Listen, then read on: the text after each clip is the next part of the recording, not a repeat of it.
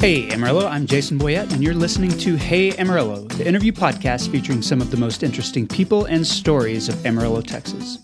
This episode of Hey Amarillo is supported by the new Discover Amarillo app. This free download is designed to be a resource for new Amarillo residents and anyone else who wants to keep up with local events, activities, shopping, businesses, and more. It even maintains a list of family friendly restaurants with kids eat free offers. You can find out more at discoveramarillotx.com or head to your app store of choice to download the Discover Amarillo app today. That's the Discover Amarillo app, now available for iPhone and Android. So, this is the last episode of the year, and instead of doing a regular interview, I decided to end the year with a mailbag episode in which listeners ask questions of me and Hey Amarillo editor Angelina Marie. We're going to dig through those in this episode. It's one of the only ways that I can get Angelina behind the microphone instead of behind a camera or a laptop. So we end up discussing stuff like the editing process, my personal vocal tics, um, hidden gems in Amarillo, the things that concern us about Amarillo's future, and unexpected moments that happened during my interviews. There's a lot of deep background types of information in this one. It's a lot of fun. So here's Angelina Marie and some questions. Angelina Marie, welcome to the microphone of Hey Amarillo podcast. Jason Boyett, there you are in person. That's right. Finally, we've seen each other in person instead of dealing with each other digitally. Um, this is a really different episode because it doesn't have any structure to it. So I don't have my regular thing to say at the beginning um, because this is a mailbag episode. And both of us have talked to uh, some of our friends and listeners and followers and asked them to submit questions to us to answer about the podcast or Amarillo or all that kind of stuff as sort of a year end episode. So that's what we're doing. And I'm telling you that, even though you already know that. But by telling you, I'm hoping the listeners get an idea. yeah, I'm pretty pretty sure I know what's happening. okay. So that's what we're doing. Are you ready for it? Sure. Okay. How do you feel about being in front of a microphone and not just editing this show?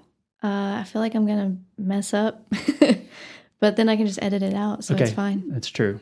Um, okay, well let's let's jump right to it. We we got some really interesting questions, and I'm interested to see what your answers to some of these are. So let's start with um, the dumbest question on our list, and that's from our friend Jeff, uh, who both of us know. Which would you rather fight, a horse sized duck or 50 duck sized horses? Okay, I actually want to tame the horse sized duck to be my pet and I want to ride it around town. Okay, so you're not going to I'm not even going to fight it. fight it. I'm going to fight it into submission, is what I'm going to do. You're going to Yeah. break that duck, yes. That What, I- horse-sized duck. yeah. What are you going to do? If I'm going to have to fight them, um, which I took the question literally and didn't think about taming Hmm. any of the creatures, um, I'm going to fight the 50 duck sized horses because there's something about a horse sized duck that is terrifying to me because that bill is really big. They could literally snap you in half. It could. Yeah. Like, even as an adult, if I'm feeding a duck, I'm a little jumpy around the snapping duck bills. And so if that bill was like the size of my head, I would be really, um, I would be nervous about that. And they have teeth. Yeah. Those little tiny teeth Yeah. would be a lot bigger. Yeah. I figure a bunch of tiny horses, like I could get away from them. Well, they might be fast, but Yeah, that'd be pretty cute though. You Like- could make them your pets. and well, you could do that. It would be like a fighting off 50 wiener dogs or something. No. Which I wouldn't, I wouldn't want to do. terrifying. But I feel like I could escape them yeah. if I needed to. Yeah. Um, okay, so thanks, Jeff. That's a good Yeah, question to thanks, start us off. Here's one from Ryan, who is also a mutual friend of ours. What kind of stores would you most like to see setting up shop downtown? So, downtown, Polk Street used to be all kinds of um, department stores, shopping, all that stuff back in the heyday, 50s and 60s. It's not really anymore. I mean, there's very little retail down there. Yeah, my mom talks about uh, in the 60s when it was where you would go shopping. She lived in Kress, and that was like a trip to the city with fancy dress shops and record Mhm. stores and soda shop and all that. She came to Amarillo rather than Lubbock. Yep. Kress is closer to Lubbock, isn't it? Uh, no. or is it about midway? No, it's actually It's closer actually closer here. Yeah. What would I mean? What would you like to see if there were retail downtown? What would be cool? Uh, Colin and I actually talked about this. You know, when we would hang out at Six Car, we wanted like an old school deli uh, that you know made their own bread and had really good meats, and then also a small grocery. Mhm. So I would love to see a neighborhood grocery store that's not Toot and Totum, that's not United, that's not Walmart, something that's actually local, which I know is really hard the way the economy is designed now. Yeah. But um, I I think that's what downtown is missing to make it livable yeah. is is a grocery store. And I think the nearest home owned grocery stores are like Fiesta Foods, Mhm. which isn't too far away, but it's not downtown. Like It's not really it's in the barrio. Yeah, it's Yeah. not walkable. But yeah, when you get away from the big United supermarkets and Walmart grocery stores, like the only grocery stores are like the little Mexican groceries and Mhm. We have Market those places. 33. Market 33 is locally owned. That would be cool. It would make it a place where there's going to be more people actually living in apartments downtown. And there are a few. I do worry though that the uh, the way grocery stores seem to work now, and I could be wrong, but it's almost impossible for a small business owner to have a single grocery store. Like you have to be big enough to get discounted bulk product so that you're not passing on such a high cost to your to your customers. How do those little bodegas work in New York City and places oh man, like that? I don't know. I'd love that. that would though. be so cool. Gosh, that little bodega cat hanging out. Yeah. That'd be so good. I would like this isn't retail. Um, I don't I don't know if retail will return to downtown. Like it's gonna be clothes shopping and stuff. I mean, seems like that's a better fit for the Wolflin villages and shopping centers and Well, places never- like that. Never say never. Um, I would like to see a diner, like a legit classic diner, somewhere downtown or anywhere in Amarillo, really. Yes. That that feels like you know the inner city kinds of diners where you walk in and sit in a booth and drink coffee or eat a hamburger. And It's an old greasy spoon. Yeah, Yeah. yeah. That would be fantastic. there's a waitress named Flo. Yes. That would make Wes Reeves really happy Yeah. too. I feel like that's something that we don't really have, at least the iconic cultural kind of diner. We might have Yeah. Everyone goes to, I guess, Waffle House, but that's again a chain. Yeah, it's a chain. Yeah. Okay. So this question comes from Youngblood Moon on Instagram. What? Youngblood underscore moon. Oh, excuse me. Don't confuse them with the regular Youngblood Okay. moon. yes, that's that is true. It is Instagram. Okay. What is your favorite hidden gem of Amarillo that you feel like people are underutilizing? Um, okay, so this question, I think of a hidden gem as like a place that maybe a local would take a tourist to that a tourist is not going to figure out on their own. Um, and also, I think of it in terms of something that I personally am not utilizing. But like, I think Thompson Park is a really cool park, and I don't ever go there. I was there yesterday. Were you really Yeah. for a photo shoot? Nope. Just to walk around. Just to walk around? Beautiful. Like, it's got trees. It does. and it has some yeah creeks and stuff and there's a a frisbee golf course there that i've played before but haven't played in more than a decade and i think that's a cool thing and that's a, a thing that i would want people to know that is something that amarillo has that's like an i mean we talk about parks all the time we talk about there aren't great trails or hiking or things like that but I mean, you can walk around under trees at Thompson Park for a long, long time Mhm. and almost lose sight of the fact that you're in the middle of, of Amarillo. And it does make for beautiful photos. It does. Because there are trees and shade, and in the fall, the leaves are beautiful. Mhm. Yeah. And hills. It's kind of hilly. There's some hills. Yeah. I mean, it's it's near the North Heights, kind of past the North Heights, which is known for being the highest part of Amarillo. So, um, and I should I should go play frisbee golf there. Yes. Yes, you should. Uh, uh, Take Owen out there. and Yeah, we we like to do that sort of thing. What is it for you? Well, now you made me think of kind of rethink that one. I'm just going to give a shout out to Wildcat Bluff because not enough people go hiking out That's there. true. Um, but for me, I kind of thought more locally owned business, and I'm going to go with Kalichi. Still fairly new. It's uh, a record store, a bookstore, vintage clothing, art, jewelry, and it's you know, Events. events. They do movies, they do live music. They even had an author come and give a talk. Um, you know, it's locally owned by four really cool creative people with all different ideas. So I just really encourage people to to support that one. It's one of my fa- one of my favorites. I might be biased because I do sell vintage clothing there. You've had a photography show I there. had an art show there. I hosted Rocky Horror Picture Show there. So, but I mean, that's the thing is they are open to collaborate and they love you know meeting new people. So so Lance Garza of Kalichi is an upcoming guest on the podcast. yeah, he was just here, wasn't he? He was just here. We recorded it before we recorded this episode. Uh, so you'll get to listen to that. But that is something I really love about at least that business is that it is so different. Like it's it's multiple products and businesses and things under one roof.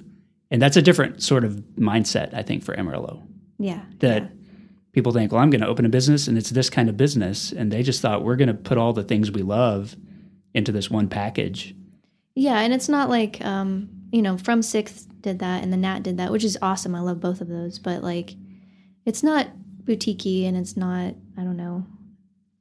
I don't want to say it's not fancy, but it's not fancy. It's- It's it's, yeah. Amarillo, it's Texas, and it's just It's a little weirder, though. yeah. That's why I Like the good kind, the good yeah, kind of weird. The good kind of weird Mhm. for sure. Plus, you know, Ashley's got a therapy aspect Yes. in the back. Yeah, which only makes it better. Okay. What celebrity sighting would have you staking out the Barfield? So Tim McGraw's been there, Faith Hill, Sam Elliott. Who do you who would you go see? I'm really sorry, y'all. I can't roll my eyes hard enough at this. Man, just let them chill. Let them enjoy their drink. I get it. I know it's exciting. I'm only saying this because my most embarrassing moment of my life was when I actually stalked a celebrity at a hotel. Really? I did. You're gonna have to tell that story then. Oh, okay. So when the Ambassador Hotel was still open and it was the only fancy hotel we had, that's the one on I 40. Um, there's a band called A Perfect Circle who came into town. This was, I believe, 2003. I was much younger, much dumber. And the lead singer is my role model, my idol. And a friend of mine happened to manage the hotel and he got me a room like on the same floor, which he Mhm. should not have at all. But I would hang out in the little lobby area. And at this point, like, I'm sure he knew who I was because I was very adamant at every show. And I would send him fan art. And this is so embarrassing, y'all. I would never, ever, ever do this. I don't ever want to meet him because I'm just so embarrassed. But I had a piece of art that I wanted to put on his door, and I did. And uh, I took his do not disturb sign, and they set the fire alarm off to get me out of there. And The band did? yes, All right. I'm sure they called the front desk and had them do it. And that is just mortifying. I could not imagine doing that to a human being now because I respect their space. I respect them. They're just making art and they just happened to get well known for what they do. And Yeah. that is amazing. I'm happy for them, but good God, they just want to be left alone. I'm sort of of that mindset. Like I've been in a couple of places where I saw a celebrity, and like my approach is to just acknowledge the celebrity and just say, "Hey, Sam Elliott," and just keep walking past. Yep. Um, although the last time I was with my son, and I knew he wanted a picture with an NBA player, and so he did that. But yeah, I mean, there is something about just kind of being cool and not interrupting their nice, quiet drink. Yeah. Because how many photos did they have to take that Mhm. night? And now, unfortunately, this is great for the Barfield, but I just want to go chill sometimes, and that place is packed. Yeah. because they want to see a celebrity and i'm just like can we just let it go and go back to what it was but good for barfield they're doing great Well, maybe they they offered to let him stay there, and probably because it's that great have for been business good marketing for him. yeah Okay, I'm going to ask you this one, and I know that you you probably well, I don't know if anybody ever asks you this one, but what's your podcast workflow, and what podcast editing software do you use? That's a question from Greg. so jason sends me a podcast uh, like wednesday or thursday and then it has to be in by monday so sunday At the last minute, I'm usually scrambling. No, Sunday is my ritual. Sunday morning, I go to Palace, put in my earbuds, and I edit the podcast. Um, it's really easy now. The first one took me eight hours. Uh, that was my own fault just because I was learning. But now it takes me about two hours per episode, if that. And I don't know. Yeah, I just use GarageBand and super easy, super simple. You've uh, you said before that you can see some of my vocal tics just in the histogram now. Like Yes. you don't even have to hear it; you know where it's coming. Yeah, I can actually edit the podcast without listening to it close. Like I can just hear it and not actually hear it. I don't know how else to explain that. I, I understand that. Yeah, yeah, but I can see your um, tics. I you can mimic your guests sometimes, which is really interesting. Ooh, do I? You do, yeah. This is a very common thing for adults to do. Like they just mimic each Like other. if they have a perkier talking style, like does my no, inflection have change or um kind of, but if they have a tic, you pick up that tic as the podcast goes on. that's weird? Uh, sometimes those tics annoy me, Well, yeah, I mean, and I'm conscious of you having. I'm, I'm going to be like, yeah, she's going to hate this one. She's going to have to edit all this stuff out. No, that's just part of it. But no, it's it's gotten to the point where I hear your voice so much that you're almost my subconscious voice. like when I'm being told not to do something in my head, it's usually Jason's voice. Yeah. I'm your Jiminy Cricket. Yes, I'll take it. It's fine. So right now there's like a lawnmower or leaf blower or something outside. Do you ever hear outside stuff while we're recording? I'm always um, worried about that because Sometimes I can hear like if a really heavy truck drives by, I can hear mm-hmm. that. But no, I I bet we'll be okay with that. And then I can hear something going on out in the living room, but I think we'll be okay. yeah, I'm always surprised what comes through and what doesn't. I mean, some interviews that I think were a disaster because of noises and stuff like that. You're like, no, it wasn't that bad. Yeah. Um, and, and then Through some are harder than others. through the magic of editing. Yeah, we've had I won't name names, but we've had a few guests that uh oh my gosh, they they're probably super nervous and that's understandable. And they tend to say um uh you know like between every other word almost and that that takes me a while, but that's part of my job. It's what I get paid for. and it's it's a balance because like I don't want you to take out all of those No, because then it sounds like a robot. But we don't want to leave in so many that people become distracted by it. Which Right. it's easy to get distracted by that stuff if you're listening to it in a podcast setting as opposed to just having a conversation with somebody. Oh, I can't listen to podcasts now without constantly picking apart everything. I was listening to one the other day with a very well known author who speaks for a living and he ticks every time he starts a sentence. He goes, Ooh. Ooh, man, that was gotta take- that's that's my thing. The tics are my thing. And I've listened to podcasts that are just not edited at all. And that drives me crazy because like I I don't want to hear the guest sniff while talking. Like take that out. It's not hard. Yeah. This is just us getting nitpicky. Yeah, it is, but no, I, I think it's it's a it's a mindset. Um and, and I don't ever talk about the editing process on the show, but like I want my guests to come across good. I want you to be impressed by who they are when you listen to it. And if you're distracted by a verbal tic that they might have, like I feel like that can get in the way of it. And so just throwing it out there completely unpolished or unedited to me feels like a disservice to the guests. Like I know I've got tics and people probably understand those and you don't take all of mine out either. Uh, so it's less about me looking good and it's more like I want people to to hear what the guests have to say and not hear the weird things they do with their mouths. Well, and every guest that I've talked to after the fact, they're like, "Oh my gosh, please make me sound good." Absolutely, that's what I Yeah, do. Yeah, that's for our sure. job. Well, good work with that. Thanks. Okay, so we got a question from Brenda, another mutual friend, and she asks, "What interview took the longest from concept to broadcast?" I know exactly which one it was, and um, it was Scott Buchanan's. And one of the reasons that one took so long is that I interviewed him in late December of 2019. Uh, I think right after Christmas, and he was somebody that ha- I wanted to interview for a long time, and uh, so I knew that his story would be good because he it was about YCSF and that whole origin story and all that stuff.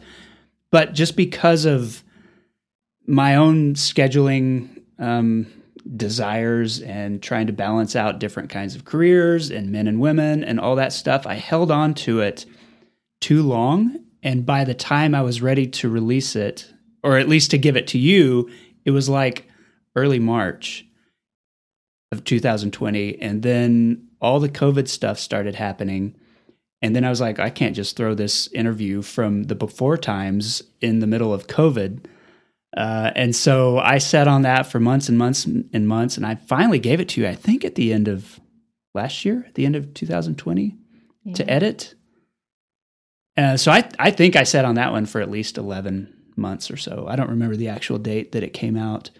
Plus, there were a few editing challenges with that one anyway. And maybe I didn't even give you that no, one to you, edit. You, I just did actually, that one myself. Yeah, you edited that one. Yeah, I did that one myself. Yeah. Because of the challenges. Sometimes when they're really, really hard, instead of us wasting time, me trying to give you what I want you to do with it, I just keep it myself. Yeah. I'm that much of a control freak. Yes. Um, but that one, it it was it was not a bad episode. It was just the timing was was hard on that one, yeah. and I I just struggled with how to do it and when to introduce one of those kinds. So it was that one, the which ended up being a good episode. I thought. I love the before times. The before that's, times. That's my favorite new saying. Okay, I'm going to ask you this one, and this is not even related to the podcast, but you are a professional photographer. Um, you're one of my favorite professional ph- photographers. Uh, we use you for Brick and Elm all the time because you do a few things like very, very well. You're the best food. I'm blushing. You can't see it. You're the best food stylist and food photographer in the Texas Panhandle, and I'll, I'll, I don't care who knows that, but I want to know what cameras and photo editing software you use because I know every photographer's got their own thing. So, like, what what do you use or what do you prefer? Um, I'm gonna preface this by saying I don't care about that kind of like I, I feel bad because photographers ask me this and they get real excited and they want to nerd out on it and I'm just not that person. You're not a gearhead. I'm not. I'm not a gearhead, and I kind of wish I was, but dang, I can't afford it. First of all, um, I use a Canon 5D Mark IV, which is fine. It's sturdy. It's easy to use. It's got Wi-Fi, so I can access it from my phone and use that as a remote, uh, mm-hmm. which is great. I edit in Photoshop, which a lot of people, especially younger photographers, give me a hard time for. Because they want you to use like Lightroom, Lightroom. or something. They all use Lightroom, yeah. Mm-hmm. And that's fantastic. Go for it. I learned on Photoshop. I know what I'm doing. I'm not going to take the time to learn a new piece of software. So I use a 50 millimeter a lot of the time. I have other lenses and I couldn't name them. Like, that's how far out of it I am. Like, I know what I have, I know what it does, but I couldn't tell you the name of it. You're largely self taught, right? Yes. I went to Amarillo College for one semester and I learned film mm-hmm. photography, which like was fun. I learned how to develop. Yeah. Darkroom stuff. Yeah. Yeah. Mm-hmm. I loved that. But, you know, I just realized I don't really need to spend the money on going to school for photography. There are so many free ways to learn this skill. Uh, YouTube is amazing, thank goodness. And then there's always, of course, workshops that you can find online that can teach you other things. But, um, you know, not to discourage anybody, if you want to go to school for it, I'm sure you'll learn a lot, but you don't have to. So I want to ask you this. Mm-hmm. Um, this is my interviewer coming out. Uh-huh. The accessibility of photography is like easier than it has ever been because it, it used to be that, yeah, you had to know how to use you know an SLR camera you had to know how to develop stuff you had to know a little bit about lenses and now you can just like you can go buy a really nice camera for a thousand dollars or something and then you can edit it on Photoshop and so there are a lot of photographers mm.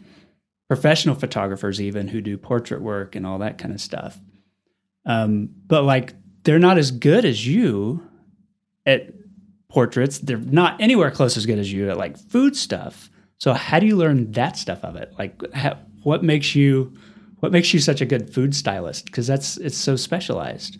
Okay, listeners, I, I did roll my eyes there. For She's rolling her eyes at me, but I want to know the answers to these questions.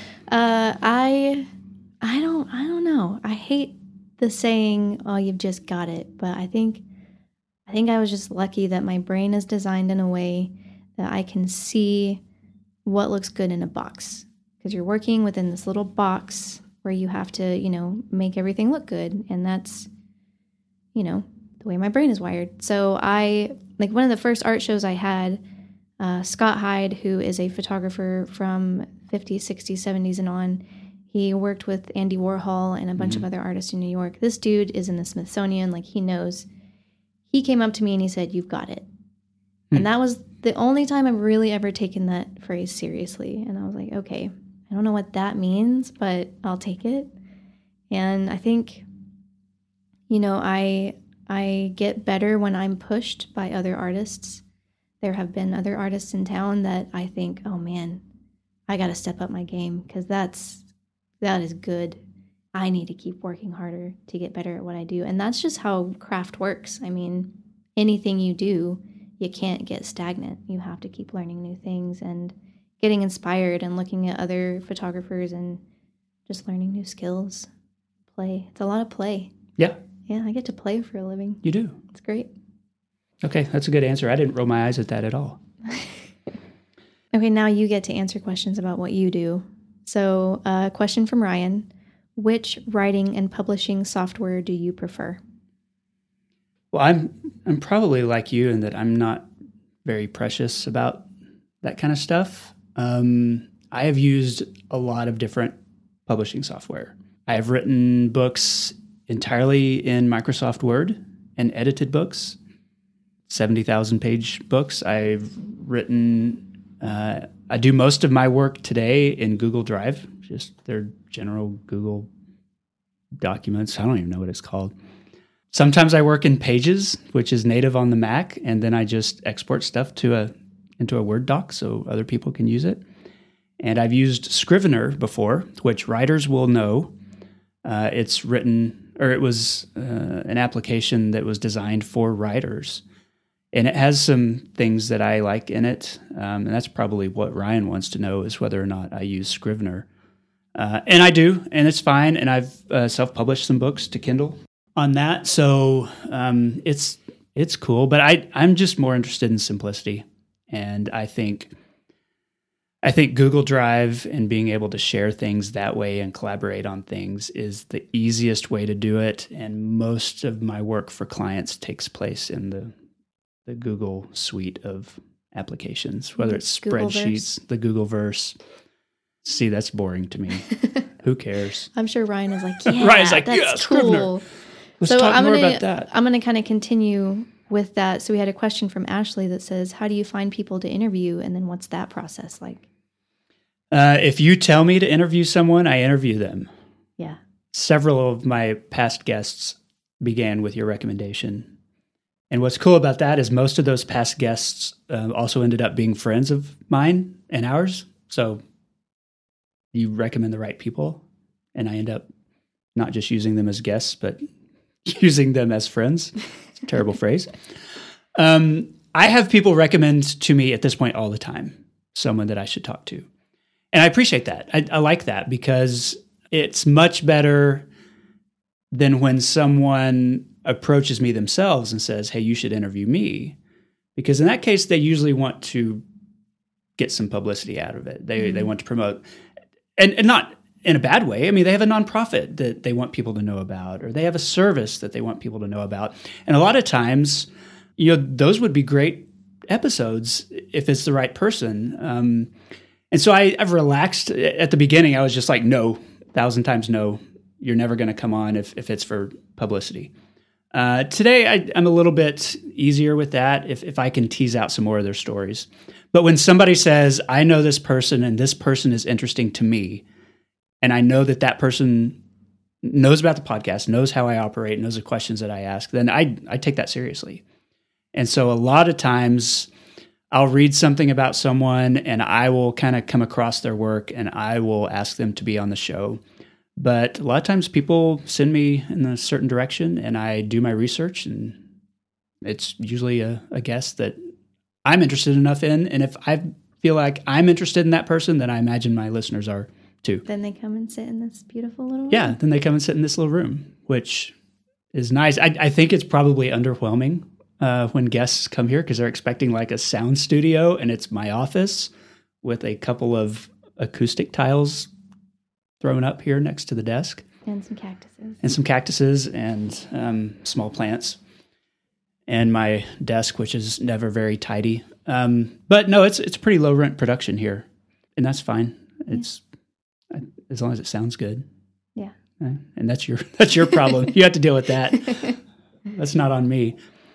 The process is I I usually do a lot of interviews compressed into a couple of weeks. And it takes about 45 minutes to an hour to interview someone to end up with a 45 minute podcast. Um, I will always do the interview separate from all of the introduction and all of the sponsorship messages and all of that stuff. I do that later and send you that in a separate file. And then usually I'll stack up five or six interviews at once and then slowly release those from week to week.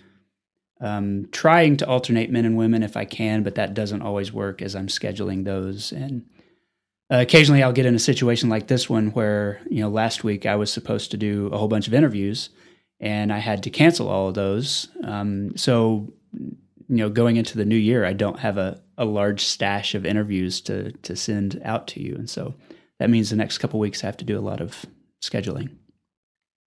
So y'all get ready to talk. Yeah. Jason needs interviews. Everybody get ready. I may be calling you. Okay, so out of all of those interviews, what was the most unexpected moment that happened in an interview? And that question comes from Lacey. Lacey, who is a past podcast guest, um, Lacey Scott. Uh, I'll give you two of those. One happened right before an interview, and one happened during an interview. Uh, the one that was during an interview, I had a guest. I always tell my, if, if I think about it, I ask my guests to turn off their phones or at least silence their cell phones. Most of them do it automatically. Um, sometimes I ask, sometimes I forget to ask. And this guest, I forgot to ask.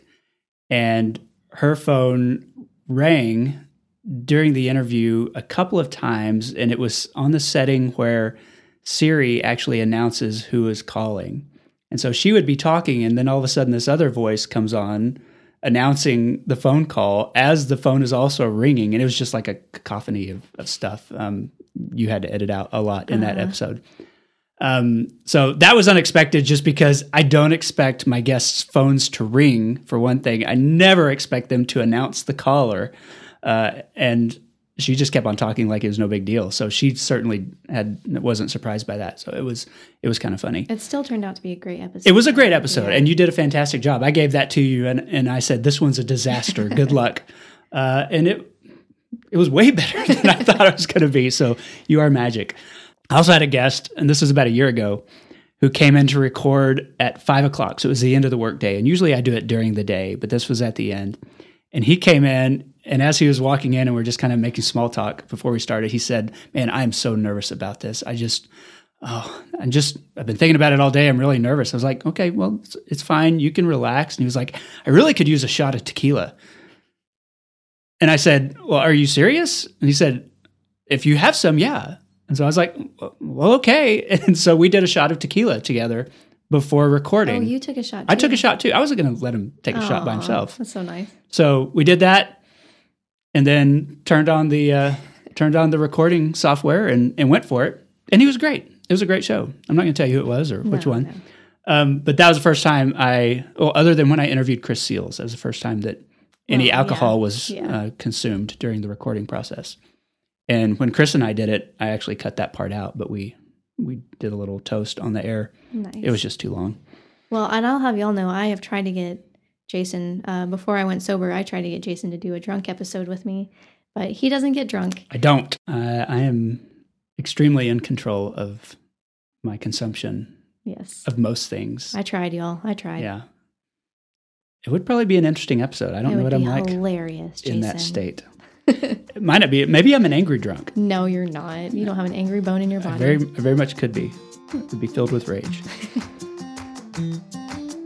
With the year coming to a close, Hey Amarillo is using this space for a special nonprofit highlight sponsored by SKP Creative. This week's nonprofit is the Opportunity School. You heard Jill Goodrich on this podcast just a few weeks ago, and the Opportunity School, which she directs, is a nationally accredited educational preschool program serving young children from low income families. High quality learning experiences like kids get at Opportunity School can help them find success not just in school as they get older, but throughout their lives.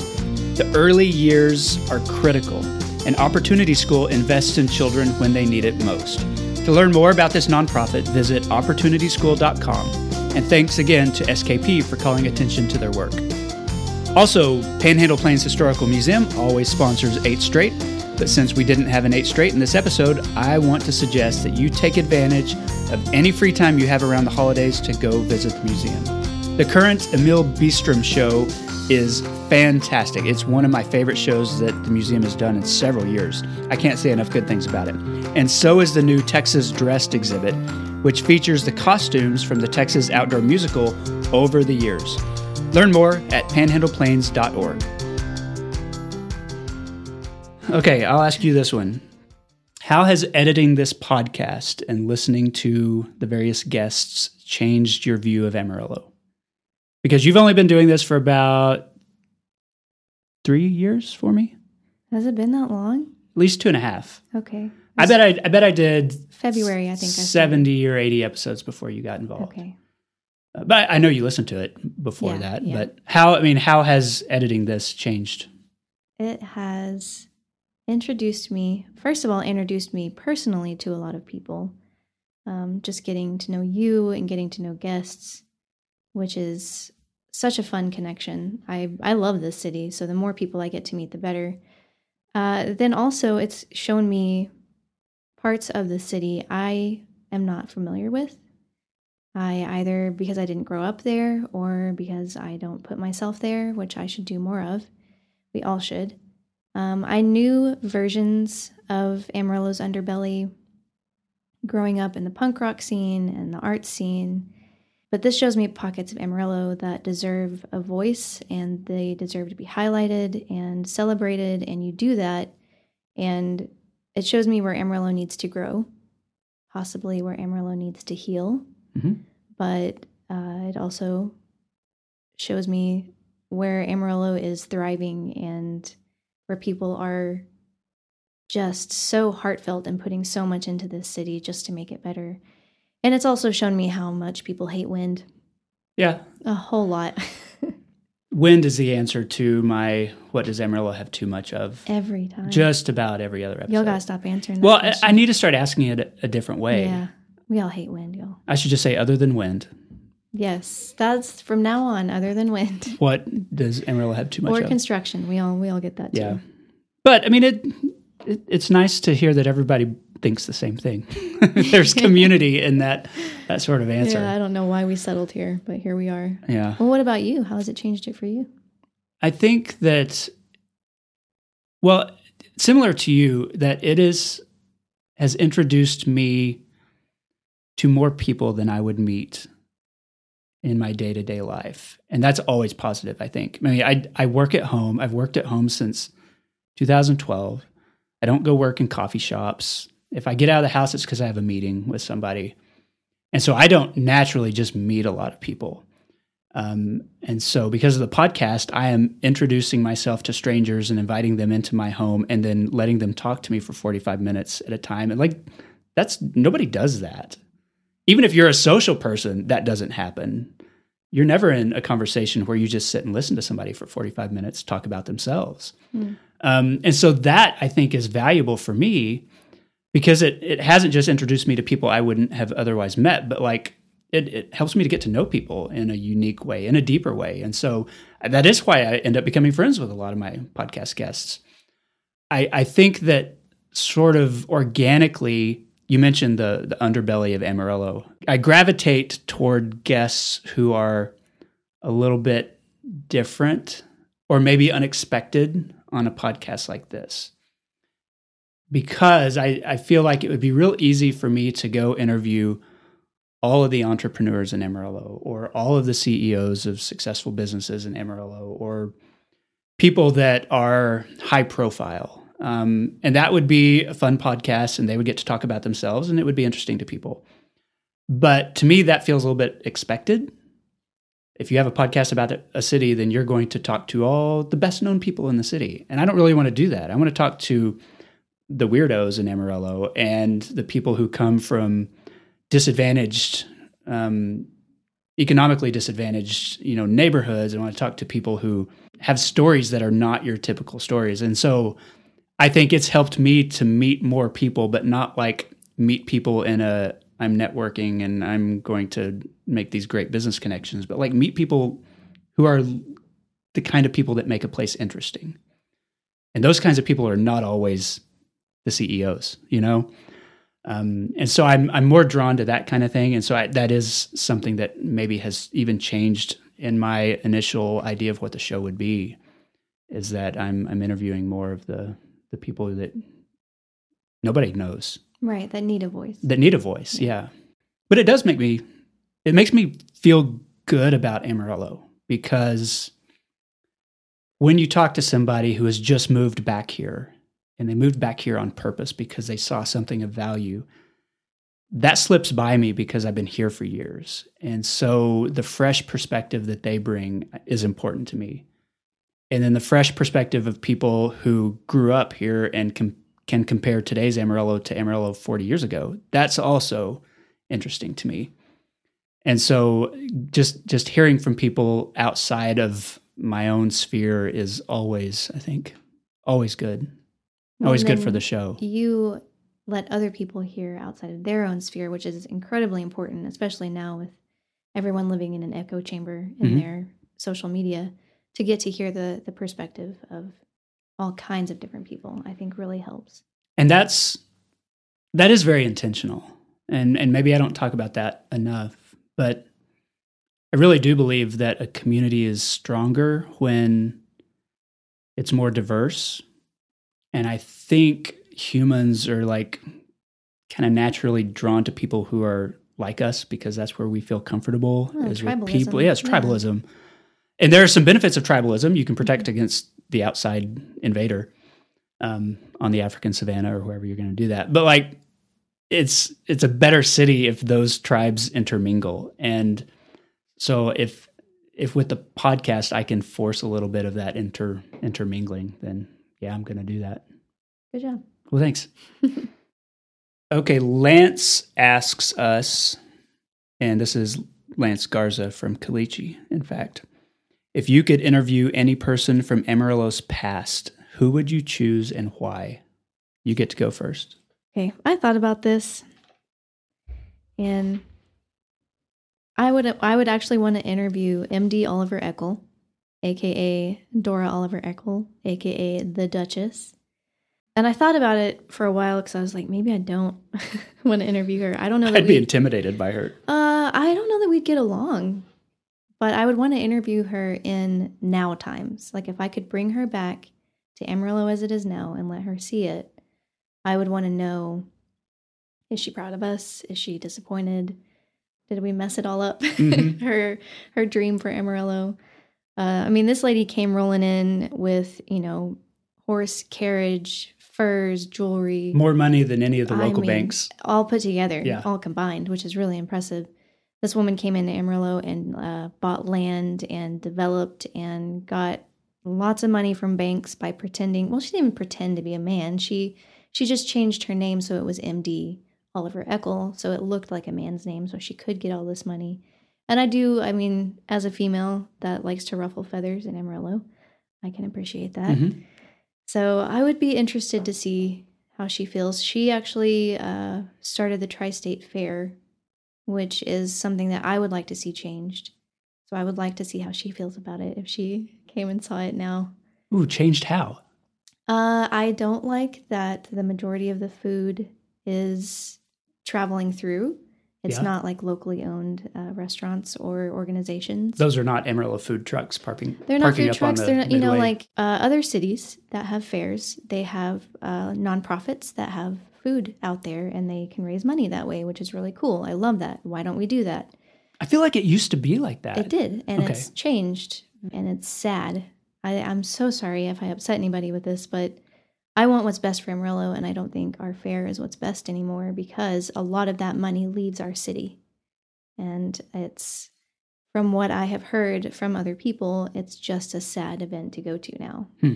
And it used to be something we all looked forward to. And I would just like to see that changed. And I think MD would too. Make it a little more local. Make it more local, make it more fun, make it more interactive, you know, um, keep that money here. I don't know. I would, I would love to just bring her back for a day. But she was also, you know, on the temperance society boards while also having her own speakeasy Yeah. that she owned, which I can appreciate that sort of hypocrisy Yeah. in, in a powerful woman. I, I dig her. What would be your dream? I think I've I think I've answered this before on the show, but it would probably be Bones Hooks. And I th- there's just a lot that fascinates me about his life. Um, you know, number one, he was the second African American to come to Amarillo after Jerry Calloway, uh, and so that is unique.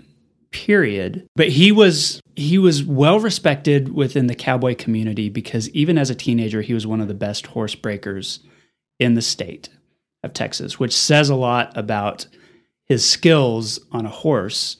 And that's where he that's what brought him to the area. That's where he built his reputation.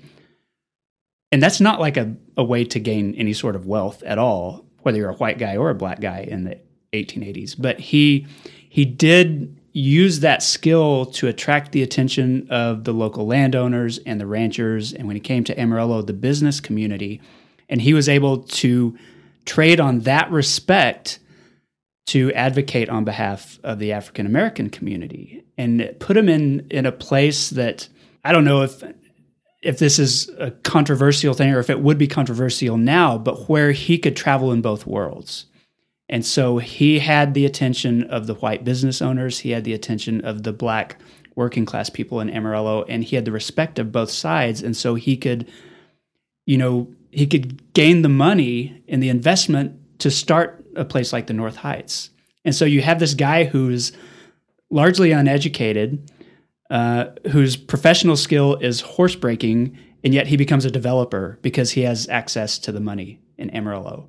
And so that ability to go like between both of these different worlds and to do business and to ride horses and all that stuff just makes him a fascinating character to me. And so I'd love to talk to him. He also like, you know, started the little Dogies Club, which was an alternative to like the Maverick Club, you know, when African Americans couldn't get into some of those places. And so he was taking care of like all these little boys who didn't have any place to go and trying to uh, to be a mentor to them, you know, when there's still segregation in Amarillo. So well, there's still segregation in Amarillo today, but uh, there's there's all kinds of aspects of him from um, just his advocacy for his community to his forward thinking to his ability to uh, his his influence in so many parts of the city. Yeah, hugely influential. Is he buried at? Yeah, yeah. Okay. He is, and um, you know you can see his his grave marker there. Of course, we have Bones Hooks Park um, that has a little bit about him, but I feel like I feel like we should have some sort of like historical marker somewhere just yeah. about his life and somewhere in the North Heights. Here's one that's a question from Ren, uh, and he asks, "What rules do you live your life by, or what life lessons would you pass on to others?" Dang, Ren. Come on, Ren. I'm getting I want to know your answer to this. You have a code. I want to know what your code is. empathy. Honestly, I think there needs to be more empathy towards ourselves so that we can be more empathetic towards others. Um, I hear a lot about the golden rule, especially growing up in a very religious community. But a lot of times that golden rule isn't extended to ourselves, Hmm. which I think is where we lose sight and we don't tend to be as loving and caring towards other people because we're not doing that to ourselves. So I definitely encourage people to really actually sit with their thoughts and with themselves and be gracious with themselves. And man, once you love yourself and actually love yourself, not egotistically love Right. yourself, but you know, Take care of yourself. take care of yourself, love yourself like you do your friends, you know, that's when you can really make change and uh, actually connect with other people on a healthy level. So I, y'all, Jason's my Oprah. I tease him all the time about this, but he he really he's like my guru. So I am very interested to hear what you have to say. I think the part of my personal code that probably defines more of my life than anything else, and, and Amy would probably say this is also true, is that I am most comfortable. And this is a terrible thing to like talk about or say out loud, but I'm most comfortable helping other people or doing something for other people more so than I am for myself, and sometimes to a fault. Um, so I could listen to you, but I grew up, you know, within a church culture that taught me to value the teachings of Jesus. And one of the teachings of Jesus that just stuck so hard with me is is the virtue of personal sacrifice. And so like as a teenager, I was I was washing my family's dishes without asking because I knew it was a help to my mom. And to this day like I'm not comfortable with a meal ending if I'm not the one gathering up all the plates and washing the dishes. Like I feel like that's something I need to be doing. And and that kind of applies to a lot of different parts of my life where if I'm at an event or a party, like it's hard for me to sit and watch somebody else clean up because I feel like I should be helping them. And maybe I should be. And so I so many of my decisions are made based on me feeling like I need to help this other person do this thing sometimes it's a way and i'm sure this would be true and a therapist would tell me that it's a way for me to avoid other things i don't want to deal with by being active in some other way. So i'd, I'd rather you know help you pack up your boxes or move your boxes or something like that than sit with my own feelings. I'd rather plan a funeral and go through all those details than just sit you know and, and deal with some of that stuff which i've realized you know over the past week. Um, so i am most comfortable doing things to help other people when it's not like a situation like a podcast recording or, or working for clients or something like that. I think that kind of goes back to Amarillo having wounds it needs to heal. I think we were raised to kind of sacrifice ourselves for for other people, which honestly is counterproductive. And eventually we tend to get resentful because of that. And we don't know why. We may not understand where that anger is coming from. Mm-hmm. But it's because we never took time to work on ourselves and heal ourselves so that we could be better friends and partners and community members. Yeah. I mean, it's hard for me to relax. It is, yeah. Because I, I just always feel like there's something I need to do. Maybe I don't even need to do it but it's easy to say I need to do this and it's not for my benefit, it's for someone else's mm-hmm. benefit. Mm-hmm. And that that's all the justification I need. Um, which I guess you can do for a while, but you'll burn out real quick. Yes, yes, you will. Please don't burn out. We need you. I'm just always on the verge of burning out. we got two questions that were kind of the same. Melanie asked, What is your ideal vision for the future of Amarillo? And Ren uh, we're we're going to stick with some of his questions. He asked, "What do you fear for Amarillo's future?" And on the flip side, what are you most hopeful for in Amarillo's future? Let's start with the fear one. Okay. What do you worry about?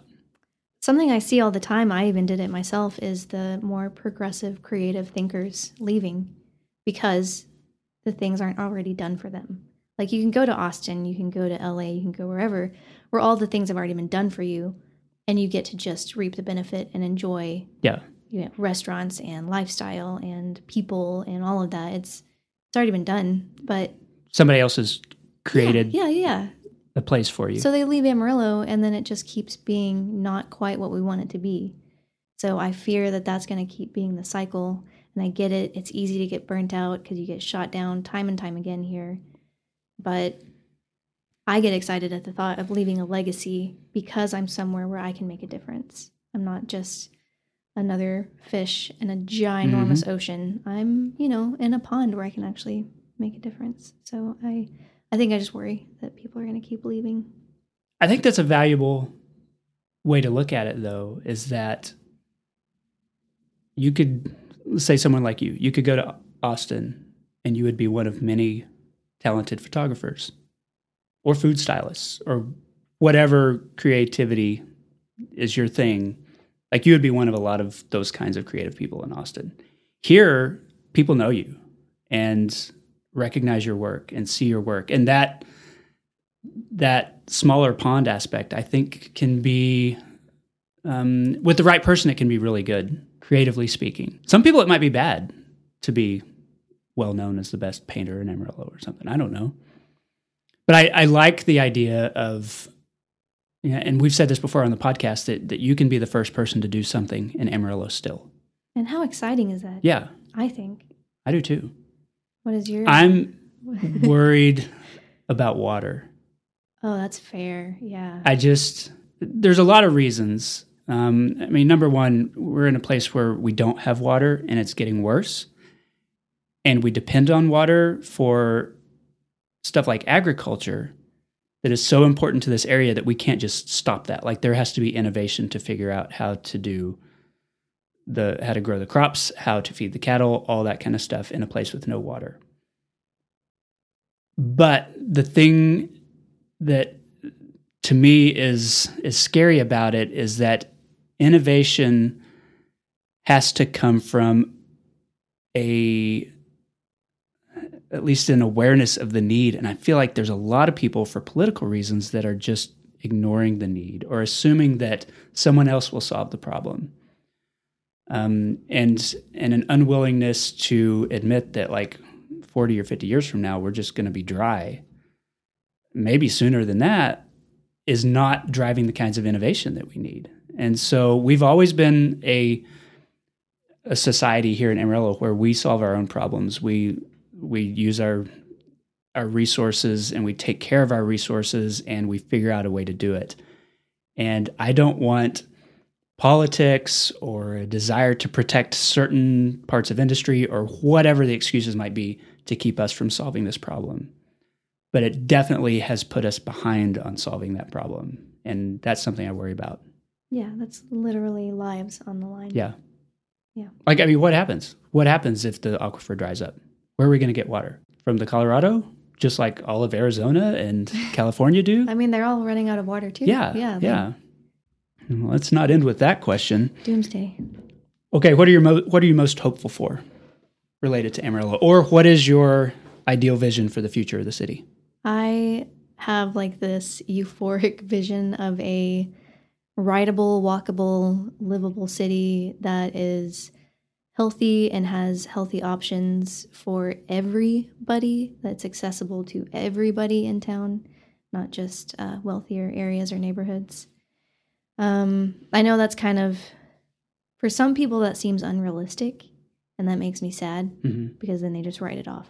Yeah. And I don't They don't even try. yeah, they're like, oh, that can't happen. Like, it can. It really can. I promise. I mean, you see Square Mile, you see the food bank. You're like, these places are really showing us what we are capable of, and those are just small organizations. I know they they are big organizations, but in the grand scheme of things, they're good examples of what we can do if we work together to make our city better and to educate each other on how to be healthier.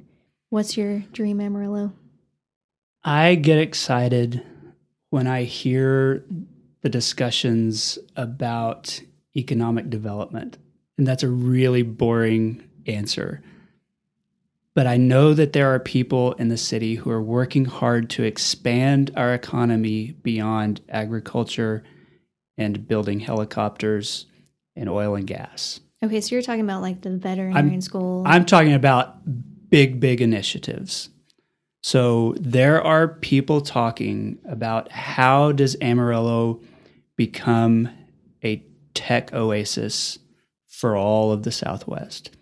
How does Amarillo begin to incubate the creation of biomedical equipment or be a place where vaccines are produced? How, you know, with, with with all of the cattle that come through here, with all of the oil and gas that come through here, we're still drawing from outside places to get like all the medication for the cows or to get all the materials to you know take beef to different places or all that stuff and we could be producing all that here because we've got all this space we've got all these resources we've got all these unused warehouses downtown like why are we not a tech hub why are we not a biomedical hub? Why are we not, you know, given our location, why are we not a transportation hub? And so there are discussions that are taking place about how can we expand the economy here to bring other kinds of businesses, like on a large scale, into the city?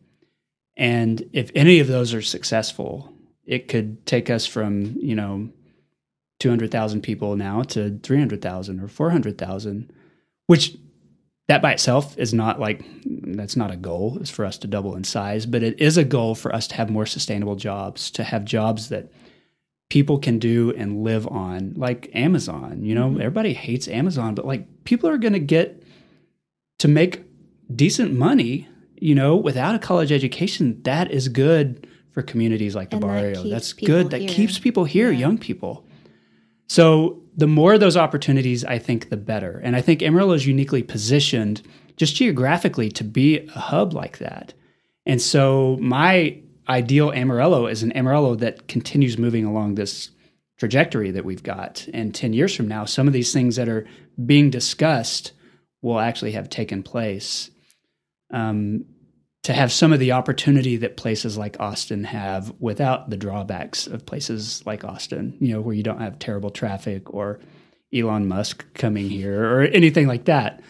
Uh, so that's my dream is that we we move forward and we grow some, but like not so much that we become obnoxious. Well, I think the way our landscape is laid out, it's going to be different than Austin. We have more space to work with, so we're not going to be as cramped. But I mean, yeah, why not? Yeah. Why not Amarillo be well, exactly. successful. Yeah. And and I think that why not is a question that seems real obvious to us, but there are a lot of people that don't want that. That don't want Amarillo to grow or that don't want Amarillo to change. They want it to just be the sleepy little place that they grew up with. Which is why so many people leave. Yeah, that's that's right. Okay, one more question just because this one is fun. Have you or anyone you know ever seen or experienced anything you can't explain in Amarillo? This comes from Ren. Oh, Ren knew. Ren knew that you would be here. He yeah. knew you had some ghost stories and things like that. Oh, so, Ren. Thanks, buddy. Tell me about the time you saw Bigfoot in ah, Thompson Park. Love ghost stories. I have not seen Bigfoot. I'm not going to start that rumor. So I grew up in Canyon, so most of my ghost stories are actually from there. But in Amarillo, I mean, this town has got some history. If y'all know about the Bowery District downtown, where the old um, train station yeah. used to be, which is no yeah. longer there. I mean, people were like killing each other, and that's all fun now that we can laugh about that now. uh, I once was staying at a friend's house, which is along I 27, and I woke up in the middle of the night, and there was a woman in the room with me, clear as day. I could see her, every detail. Uh, it was a bit more of a modern looking woman, but she had a bandana across her face, and I was dead certain I was about to die. I thought she'd broken in, I was going to be murdered. And I froze and I watched her, and I watched her look around the room, and then she was gone. And that was it. She was, I mean, like poof, gone? Like, like I blinked and she was gone. So I, I'm real skeptical about ghost stories. I still love them, but I'm always skeptical.